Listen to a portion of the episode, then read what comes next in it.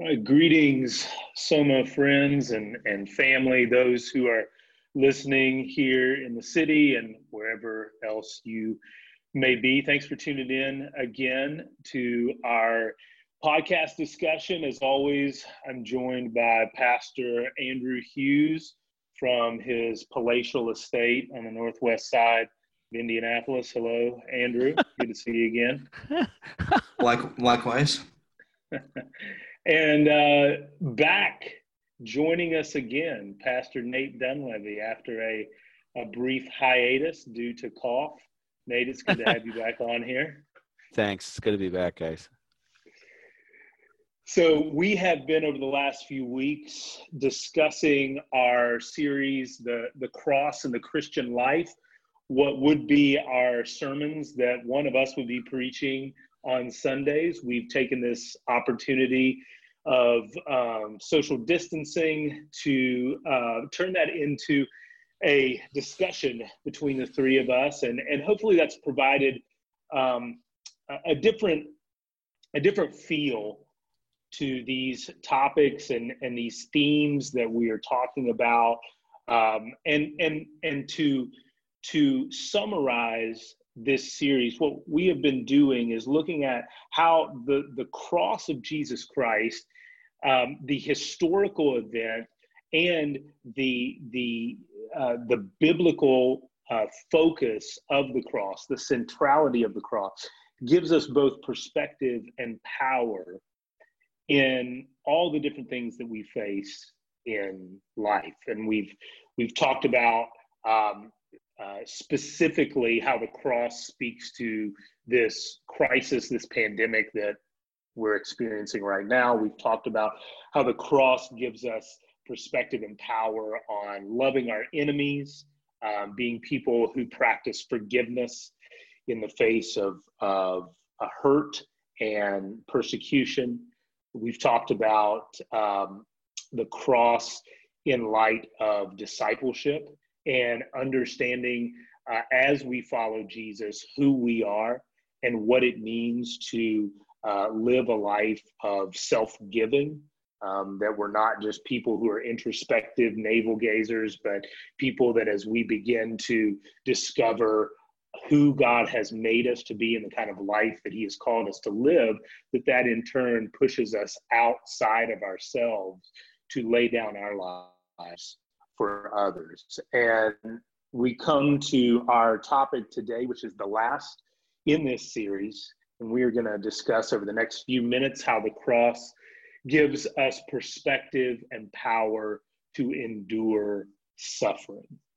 And so uh, I just want to say up front, we are swimming in the deep end of the pool here. Um, almost all, if not all, cultures throughout history have sought to provide its members with an explanation of life that attempts to give meaning to the experiences of pain and suffering. I mean, if you think about all of the great religious and, and philosophical thinkers throughout history, uh, an essential part of their teachings, of their um, their directives, have been on the meaning of pain and suffering. And so, um, Nate and Andrew, I just want to start this discussion by asking you just a very simple question Why is it so important to talk about pain and suffering? Why is this something that we, as people who claim to know truth and, and claim to follow the way that really leads to life, why is it important? That we should talk about pain and suffering. Bobby, I think the most important thing to keep in mind is that suffering is an inherent part of the nature and experience of God Himself. Revelation 13 8 tells us the Lamb was slain before the foundation of the world, which means that God's suffering predates creation. Therefore, there's no way to know God Himself the eternal Almighty God, the knowledge of whom Jesus calls eternal life. There is no way to know God, to have relationship with God, to understand Him on any level that absolves you from suffering, because He Himself suffered he was slain, he was sacrificed before the world was even founded. So it makes suffering such an inherent part of God that it has to be part of our experience as well, which is why Paul says in Philippians, I want to know Christ and share in the fellowship of his suffering because there is no knowledge of God. There is no eternal life that does not involve suffering. Yeah, and I want to I want to come back to that statement by the Apostle Paul here later in our discussion, but um, that that leads me to a bigger question, and, and I don't mean this to be some kind of esoteric, uh, philosophical, uh, how many angels are dance can dance on the head of a pin type of question. but if the, if that is true, then that we cannot know God, we cannot truly know our Creator apart from pain, apart from suffering. How how, how can we how do we answer the question then? Is is suffering good or evil? Is it both? Um, you know, sometimes you hear people talk about suffering and their pain being a gift. Is that is that an accurate thing to say? How how how do we make sense of that question?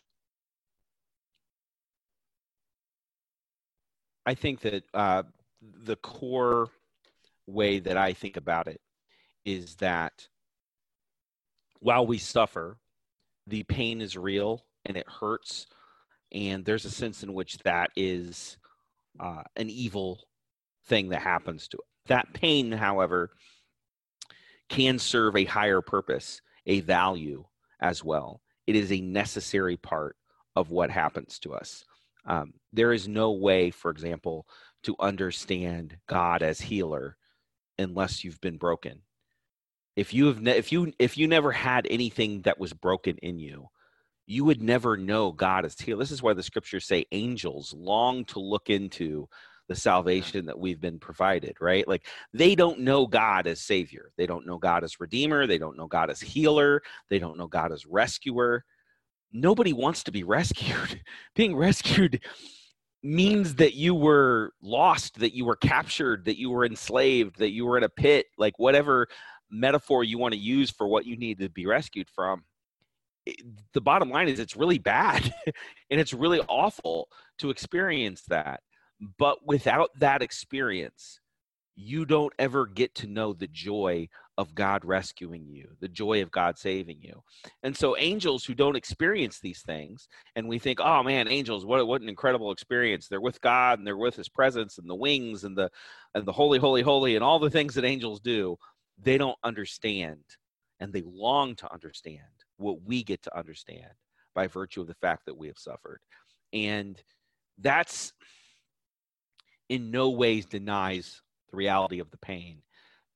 I think it calls us back to the fact that Christ's pain is even more uh, intense and real than anything that that we experienced. I mean, this is why we celebrate Good Friday, right? Because that was that was real pain. Your your pain, my pain, our pain at this moment. Those are all real pains, but Christ's pain even more intense, uh, visceral, and ultimately permanent in the sense that uh, he experiences that outside of time.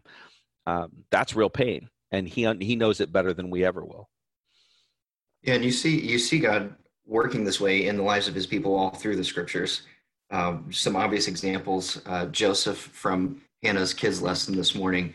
You know, God God uh, speaks about what his brothers did. It says, "You meant it for evil, but I meant it for good." And so we see that uh, evil is absolutely a uh, a part of the human experience. Um, I was actually when I was thinking about this, I went to Genesis and the curse, and God says, "By the sweat of your brow, you will do your work." And to Eve, uh, in pain, you'll bring forth children. Uh, Nate, you went up to me by going to Revelation 13, showing how suffering was part of the experience, you know, part of God's experience before the foundation of the world, even. Um, but uh, we see all throughout Scripture God using suffering for the good of his people, and for the furthering of his, of his glory. We saw it in our series on Exodus uh, with God delivering his people out of really difficult things, and they get on the other side of the river and they sing to God and worship um, because He's delivered them. They would not have known that deliverance. Um, and, and the people whose lands they would go through uh, after that point would not know the deliverance of God uh, apart from the suffering that they went through before that. Right. There's no exodus without slavery. And and that can seem almost harsh or trite, right? And it, and it can seem like a a thing that people just say.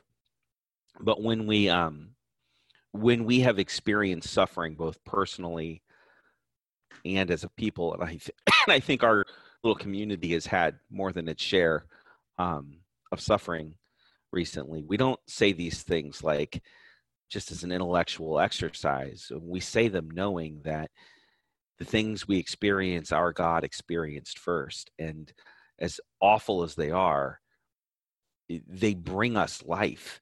And that that sounds contradictory or that may sound impossible, but um, I, I, I think that's the that's the mystery of the cross, right? That that we call it Good Friday, and it was the most wicked day in human history, but it was also Good Friday. And we experience Good Friday in our own lives on a regular basis. And some of us are experiencing it right now in the middle of um, this quarantine. When we think about our little community and some of those experiences of suffering, I think about you know people who've experienced loss, um, the death of of a child, of a loved one, uh, a, a, very close friend.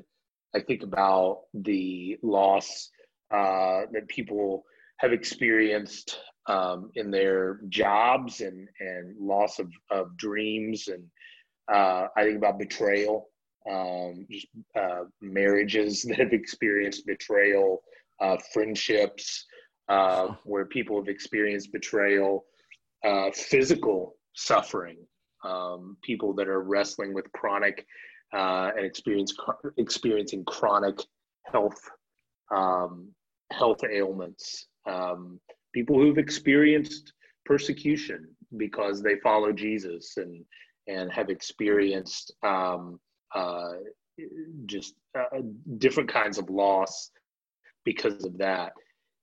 As we think about what, and even just in our own lives, this is not just an out there thing that we're talking to other people about, but even uh, in our own lives and the pain and the suffering that we've experienced, what are some of the struggles? What are some of the doubts about God that we experience while we suffer? What what are what are some of those things that are innate to our condition um, in suffering that we need to call out and just say like yeah this is this is normal this is what people feel when they suffer. I know that um the most basic of those people always want to know you know is god good? Does he love me? Is he still there?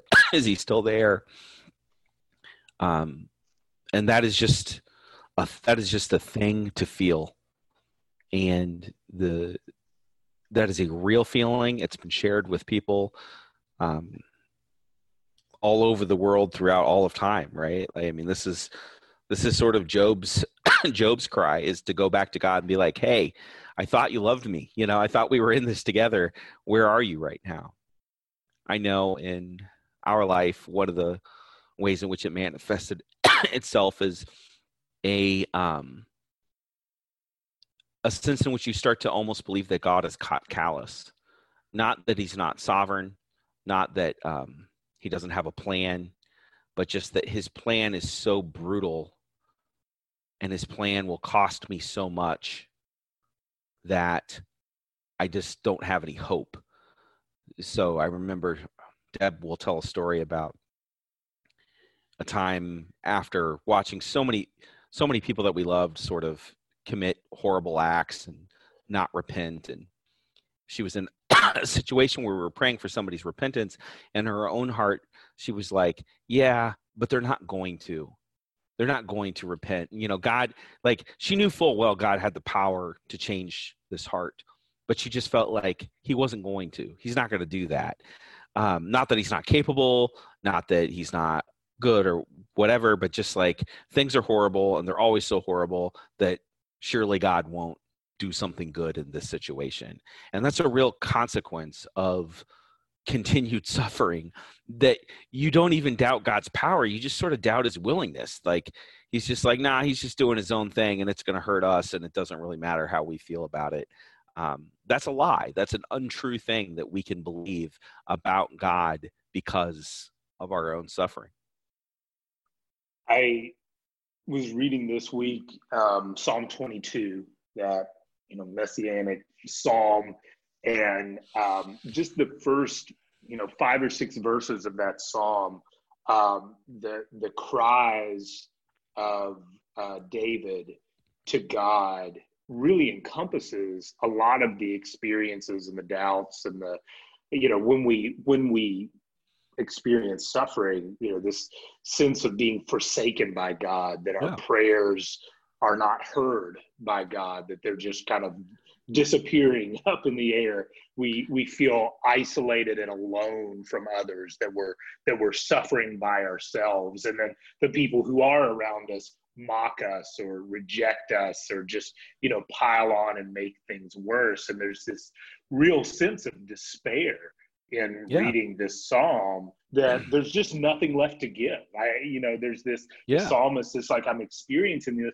and and I just I can't go on. I just can't do yeah. this anymore. This is just too much. And I think it just speaks to the fact that like you know, pain and suffering are the great equalizer in the world. You know, it's like it doesn't matter how much money you have or how many degrees or where you live or um, or whatever. It's like pain and suffering are are common to the to the human experience. And there's something about pain and something about suffering that brings us to this really visceral sense that we've lost control. That that any modicum of control that we've that we've you know kind of structured into our lives that's when pain and suffering comes that that control just seems to dissipate. Um, and that self-sufficiency that we were so comfortable comfortable in, we realized that to be very insufficient. Um, yeah, and, and, and it's just common. It's common to everybody. Well, I think the, the, beautiful part about Psalm 22, you know, which starts out, "My God, my God, why have you forsaken me?" That, of course, these are the words that Jesus says on the cross, and the Psalms in those days weren't numbered. So, if you wanted to quote a psalm, if you wanted to say, "Hey," think about Psalm 23, you'd say, "The Lord is my shepherd." If you wanted to say you know, think about whatever psalm you quote the first line. So when Jesus says, My God, my God, why have you forsaken me? He's saying, Look at Psalm 22. That's how I feel right now. I mean, mm-hmm. that that's a that's a profound thing. He's saying everything that's going on in this psalm applies to me in my situation right now. And when you think about the nature of that psalm, this is David, the man after God's own heart, God's friend, this man who who God promised to give the whole kingdom to, you know, to establish as a permanent kingdom that God loved, right? Like apparently God loves David. That's what we that's what we thought.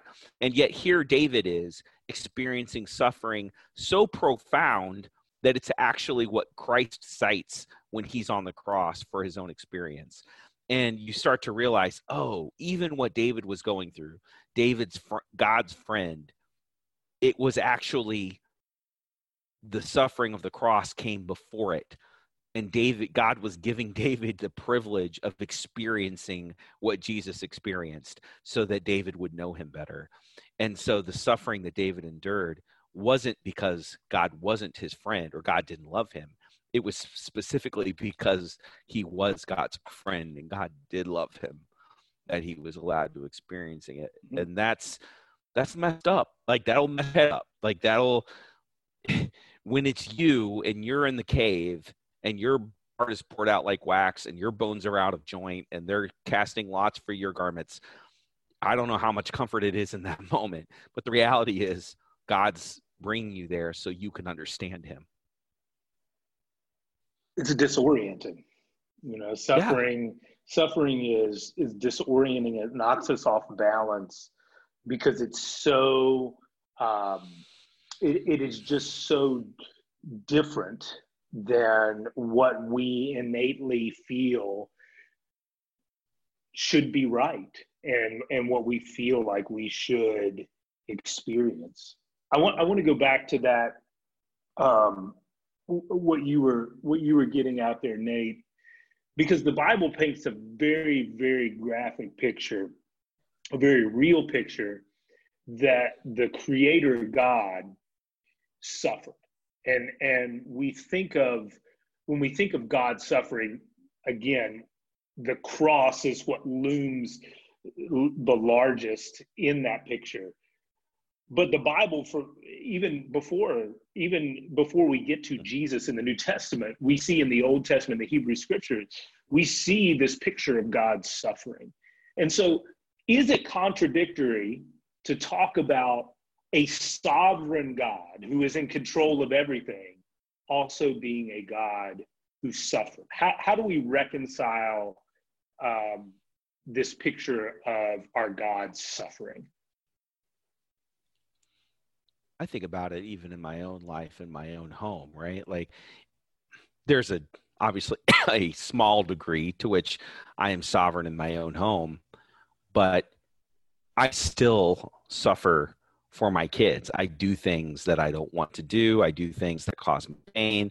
I do things that are hard and challenging and difficult for the sake of my kids. Sometimes I even put my kids through things that are hard and challenging and difficult for them for their own good. Uh, so, this idea that sovereignty means that you enjoy everything you do, that's not really a true view of sovereignty. God's sovereignty means he has the right, the power, the authority to do anything that he wants but some of those things cause him pain. And the fact that we have a God who wants to use his power in ways that are actually painful to him for the good of his people of those he loves that's that's the mystery that's the beauty um, and and i think that's something that we can understand when we look at our own lives Andrew, what about you? What when you think of that picture of of God suffering, how do you make sense of that? I really resonate with what Nate said, um, especially just as a father. I think that's a that's a helpful picture. Um, but yeah, I, th- I, think to Nate's point, it's the it's the mystery of the cross. Uh, it's the mystery of God's love for us that He would that He would choose to use all of His power and his authority uh, to benefit us at at the cost of himself. I mean, it's it's Jesus called to take up your cross and follow me. That's not necessarily an explanation, but uh, uh, yeah, I, I think that is that is the mystery. That is the glory. And this is why he says in John ten, right? Book. No one takes my life.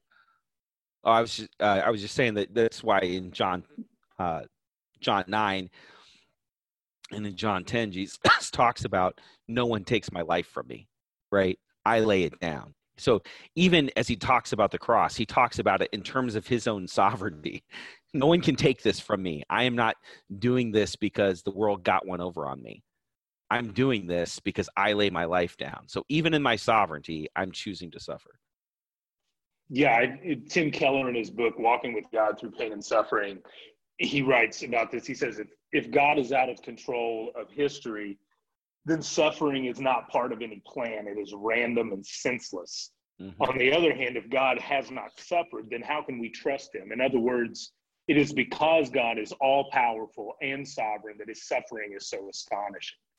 If God were somehow limited or out of control, his suffering would not be yes. so radically voluntary, to your point, Nate and therefore not so fully motivated yeah. by love. That's why the sight of God's agony on the cross is so profoundly moving and consoling. And and and I think, you know, I mentioned this earlier, you know, we see this throughout the Hebrew scriptures that that God is so invested in the lives of the people that he loves that their condition deeply, deeply affects him. You know, you think about Genesis 6 when God says, that you know he saw the evil and he saw you know the way in which humanity had turned away from him and that you know he was grieved he er, you know he regretted that he had that he had created them but that his heart was deeply troubled his heart was grieved over their condition. In Jeremiah 31, you know, talking about Israel's waywardness um, and their idolatry.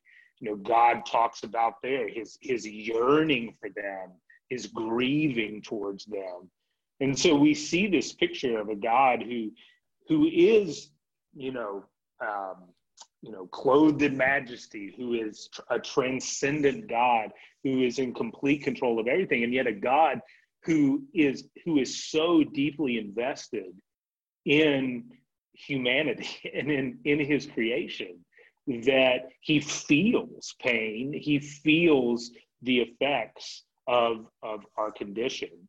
Um, and i think again that's why isaiah 53 is so is such a powerful passage because you know isaiah uses such um, vivid and visceral language there uh, in talking about the suffering servant that um, it is, uh, prof- in the words of Keller, profoundly moving and yet also consoling.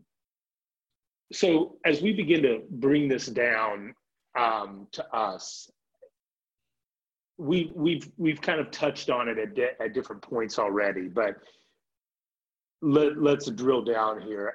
How does God work in and through us when we endure suffering. And that, that call uh, to endure suffering is particularly visible in the, the New Testament letters. Um, people who are going through a, um, a myriad of different things in, um, in, in that first century uh, following Christ, that call to endure and to persevere through suffering and trials.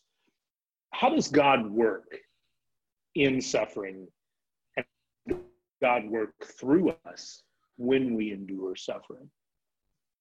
I was just going to say one thing that he does when he causes us to endure suffering is he makes us part of the gospel itself. So he is putting us through the experiences of Christ not just in isolation, but pulling all the members of his body in to suffer together. When one part suffers, every part suffers with it. So, together as the body of Christ, we endure suffering. It causes us to deepen our appreciation for him and his work. But it also calls us to be able to identify with the rest of the world who is also suffering. So we become ministers of the good news uh, through our suffering. We become examples, living examples, uh, so that people can see, oh, this is how Jesus suffers. Because I know that because I see how his church suffers. I see the joy that, with which they suffer. I see the hope with which they suffer.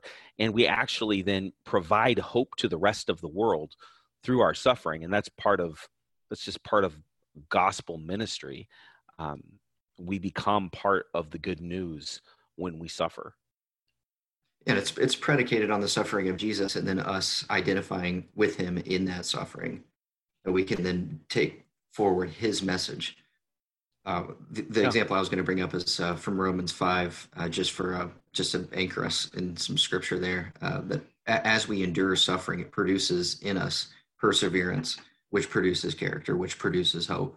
And so, as we, Nate, to your point, as as we, the body, suffer together, the ways that Jesus suffered by laying our lives down for the good of others, um, that produces in us a perseverance that is unique, and that begs the question: Why do you all live this way? Why do you suffer this way? And for what hope or for what end? you know, and that's one of the things um, C.S. Lewis talks about in The Weight of Glory, right? That suffering just for the sake of suffering, like just denying yourself just as a just to do it, doesn't really have any benefit. Nobody, just you know, if I choose not to do something just to be hard on myself, um, nobody else gets anything out of that, and there's not a lot of virtue in that.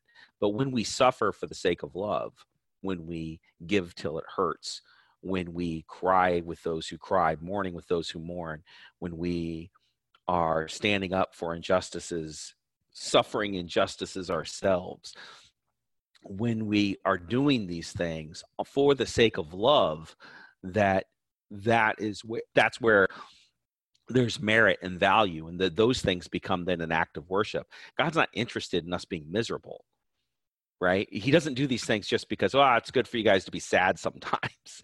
He wants us to be happy he wants us to enjoy life and so we don't invite these things into our life for no reason right? That's why we don't flog ourselves or or um, do self punishment or self harm the way uh, some traditions do. We don't we don't believe in those things because that's not what god wants out of us pointless suffering just so that we can say we suffered.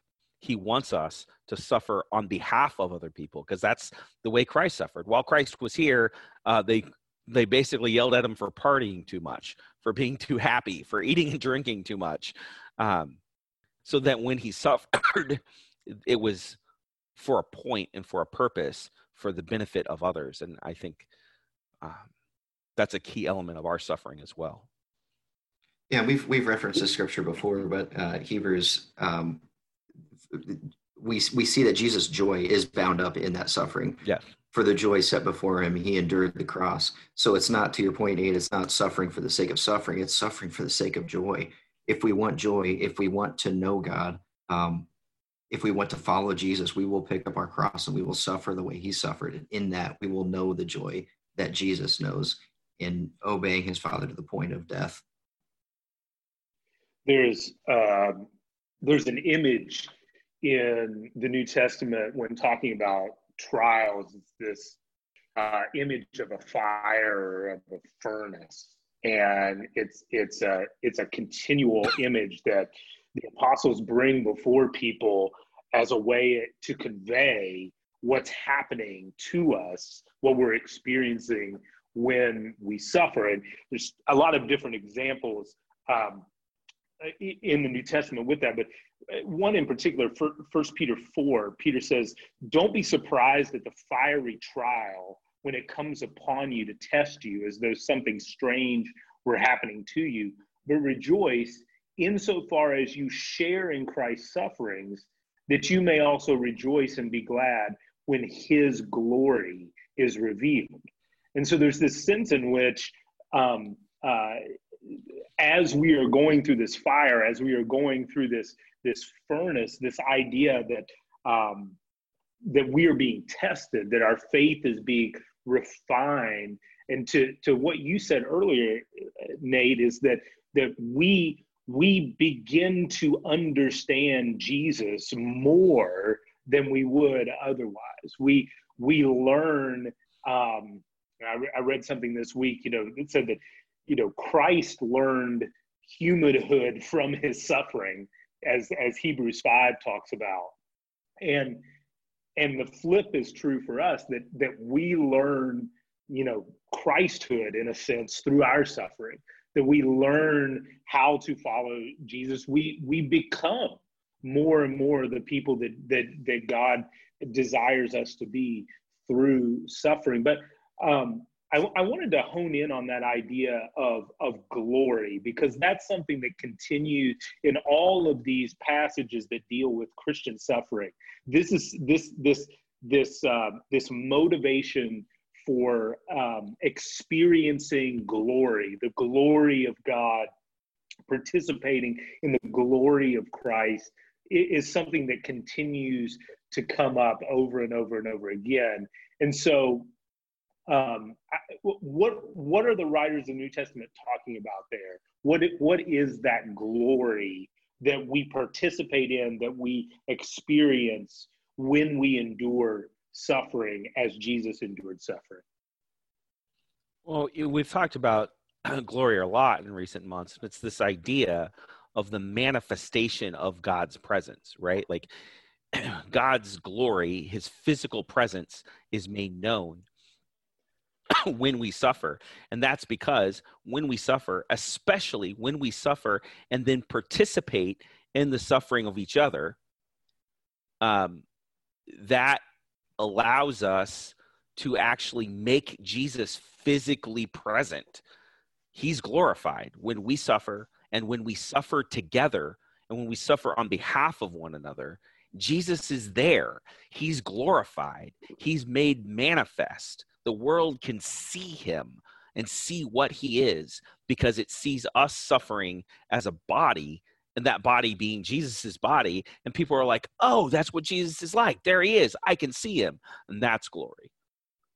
Yeah, and I, I, just to expand on that, um, the notion that we can be um, brought into that glory in our suffering is that we we are able to participate in the godness of God by picking up our cross. It's not just pick, it's not just the suffering component of it; it's the loving others component of it. It's the joy yes. uh, that was that was set before Him. You know, so our participation in that glory, in our suffering, is we get to experience some of the love of God, some of the joy of God in suffering for the for the sake of others.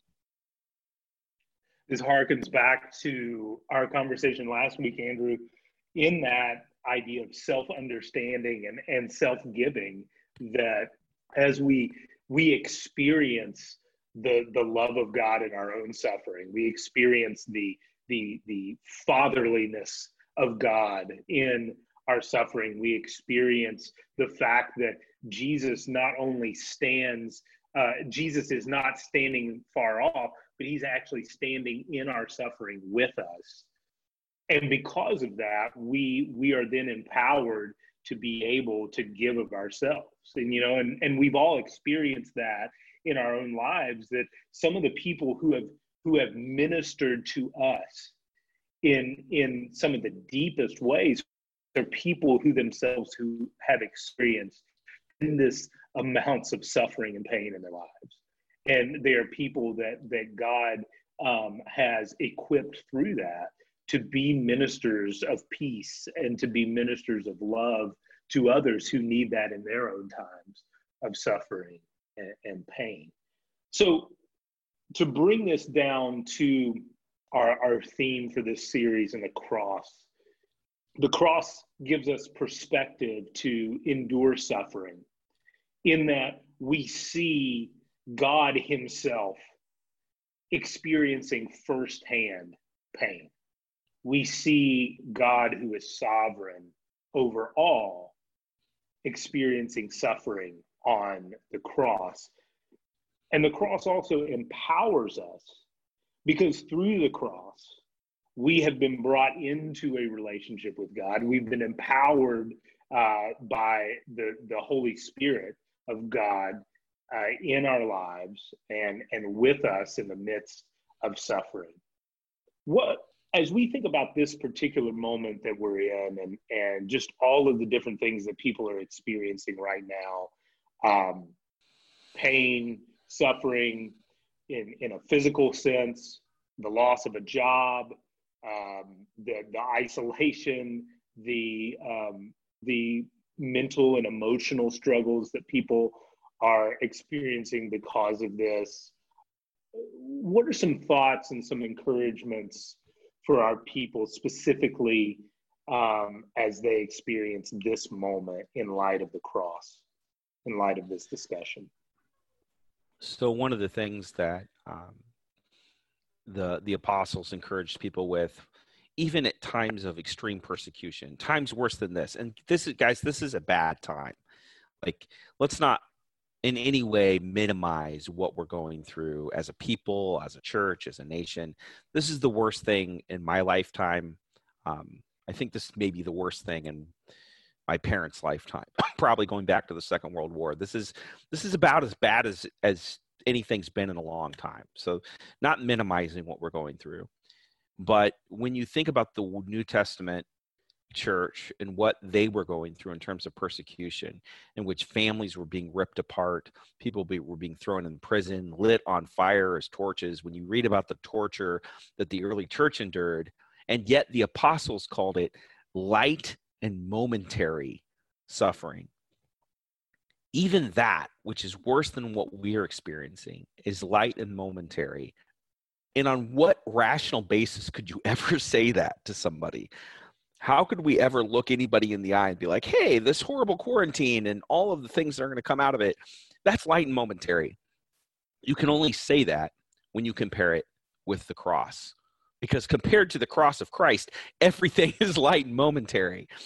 And that's what the encouragement that I think I have for our people is is the same encouragement that Paul and Peter and everybody had for the early church which was to consider their afflictions as light and momentary, not because they didn't hurt, not because they weren't intense and painful and real, but instead because we were comparing them to what Jesus suffered and because our eyes were fixed on the cross. And if your eyes are fixed on the cross, you gain the perspective and the context by which to judge what's happening to you now. And so the best advice I have for any is think about Jesus and think about the cross.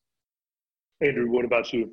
Um, yeah, I think uh, I just want to bring us back to Nate's starting point so that we don't miss that suffering is not next level Christianity, that it is essential to knowing God, to knowing a suffering God. Uh, we have to know suffering. And so, to the extent that we are currently experiencing suffering ourselves or currently bearing up under the suffering of others, um, that, that is the essence of knowing God. Um, to the extent that we're we are uh, doing everything we can to avoid our own suffering or to avoid bearing up under the suffering of others. Uh, we are um, refusing an opportunity to know God. And I just, I think, I just wanted to emphasize that it, it really is essential to knowing God. It's not, it's not uh, leveling up when we go through some level of suffering. I know it's easy to think, at least I'll speak from my own perspective as a you know, white middle class, stable, you know, I, I've not, I've not myself endured a ton of suffering uh, in my life, and it's easy to think that um, you really level up when you go through some kind of suffering as a Christian or some kind of persecution, or you you know you endure some sort of thing. But it's it's not. It's just it's basic Christianity to know suffering.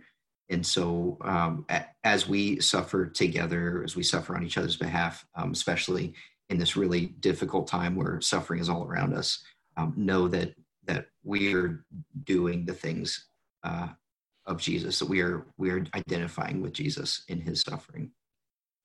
My additional encouragement to especially to folks that are part of our North Soma Northwest community is just to and I'm thinking of your faces even as I say this. You are really good at this and you're doing a good job. And I can hear it. I hear you uh, empathize with one another. I see you being present with one another. I see you reaching out to people in pain.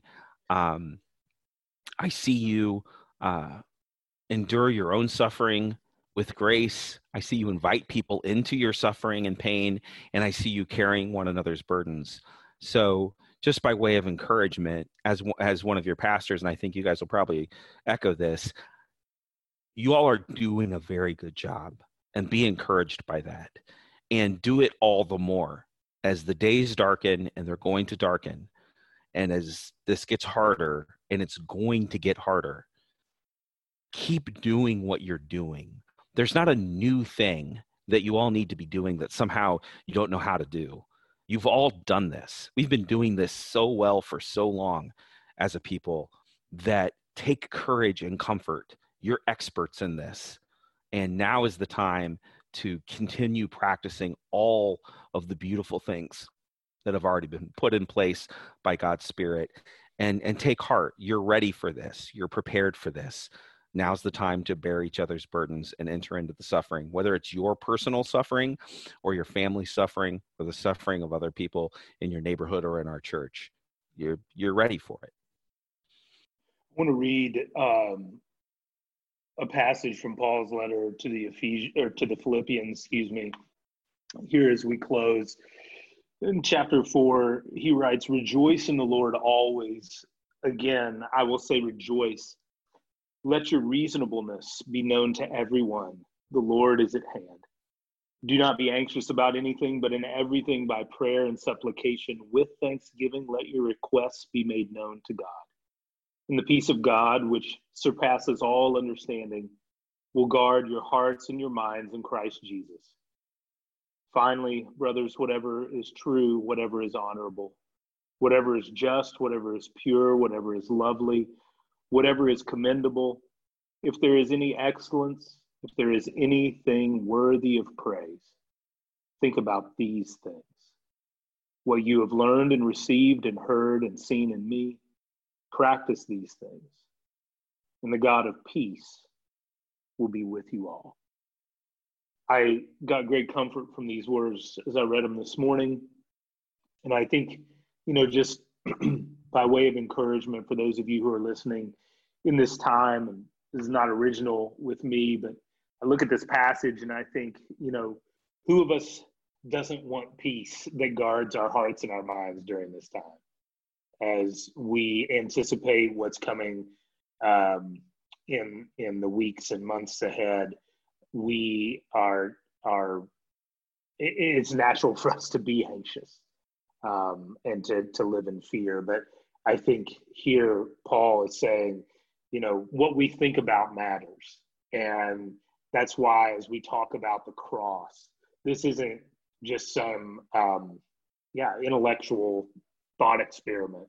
Um, the reality and the doctrines of the cross the, the things that we say we believe they provide us peace during this time. When we think about the big questions of life um, and we find those answers in the truth that god has provided us there's comfort in that and there's peace in that. Um, when we approach this time with thanksgiving and I think it's interesting here that Paul says, you know, in everything by prayer and supplication with thanksgiving, let your requests be made known to God. Not make your requests and then wait for the answer that you hope God will give you and then be thankful, but be thankful beforehand as you're making those requests in knowing that God is in control and that it brings our expectations in line with God, that aligns our heart with Him and allows us to see this thing that we're going through from His perspective. And then last, you know, um, just if whatever is lovely, um, and to to Nate and Andrew's point, um, the experience of of loving each other, of seeing and thinking about those things, uh, those people uh, in our community that are loving us, those people who are sending us words of encouragement, those people because their affections for God are so great that they are loving other people. Um, suffering brings us face to face with where our ultimate affections really lie. And I, again, want to just encourage those of you who are listening who are part of Soma Northwest that your presence during this reflects where your love and where your affections truly lie. And I've seen Jesus in you, and so many other people have seen the love of Christ in you. Any closing thoughts here before we before we pray and and call it a day? Just a reminder that this is what we signed up for. If you thought following Christ was not going to end in your death, then you were seriously mistaken. All of the language of Jesus in the New Testament is around the fact that we die. And Paul says, I've been crucified with Christ, and I no longer live, but he lives in me. Crucifixion is painful there's no way to be crucified that doesn't hurt. So even as we think about this time, if you thought you were getting it, if someone came to Christ through, I don't know, some other ministry or some other way in which they thought, hey, this is all great. All my sins are forgiven. Everything's great. I'm going to get health, wealth. I'm going to be really power, you know, I'm going to get power and name it, claim it, and all of those things. If that's what you thought you were getting into, um, I'm really, really sorry because that's not that's not at all what the christian life is. That's not what jesus promised. Um, he promised a cross as, as bobby mentioned that bids us to come and die. And that's going to hurt. The beauty is that we hurt together that we will be in it together just as we're in this moment together. Um, and i just want to encourage you all with that. This is what is supposed to happen and it will be for our good and for our blessing this is the way. Yeah. This is the way. There there is no other way. Guys, thank you. Thank you for your time. And uh, those of you who are listening, thank you for tuning in. And we again we hope that these discussions have been helpful as we move forward and, and just new realities uh, continue. Things are changing every week, and we're trying to be wise about how we shepherd and how we resource you, um, how we encourage and challenge you during this time. Um, we'll have some more things to come, but um, that's it for us, and that, that's it for this series on the cross. Let me close us in prayer. Lord Jesus, we know that you are standing in our pain with us, that you are sharing in our sufferings with us. We know that other gods uh, have not been wounded, but our God has been wounded. And those wounds are the only wounds that can speak to our pain and our suffering. And so we are so thankful for the cross. We are so thankful that our hearts and our minds can be turned towards the truth and the beauty of such a horrific, horrific and evil act. We're thankful that in your sovereignty, what those meant for evil, you meant for good. And we are so grateful that we are beneficiaries of that. We thank you that one day that death and pain and suffering will end, that you will undo all the effects of evil, that you will uh, make right all of the wrongs of this world. And so we pray that that hope would strengthen us. We pray that it would encourage us. And we ask in this week to come that your hand of blessing would be on us, that you would protect us, and that you would allow us to walk through pain and suffering and endure suffering uh, with our eyes firmly fixed on Jesus so that others who see us will be able to say, I know what God is like because I see them and I know them and I know how they're walking through this. We will give you the glory in Jesus' name. Amen. Amen.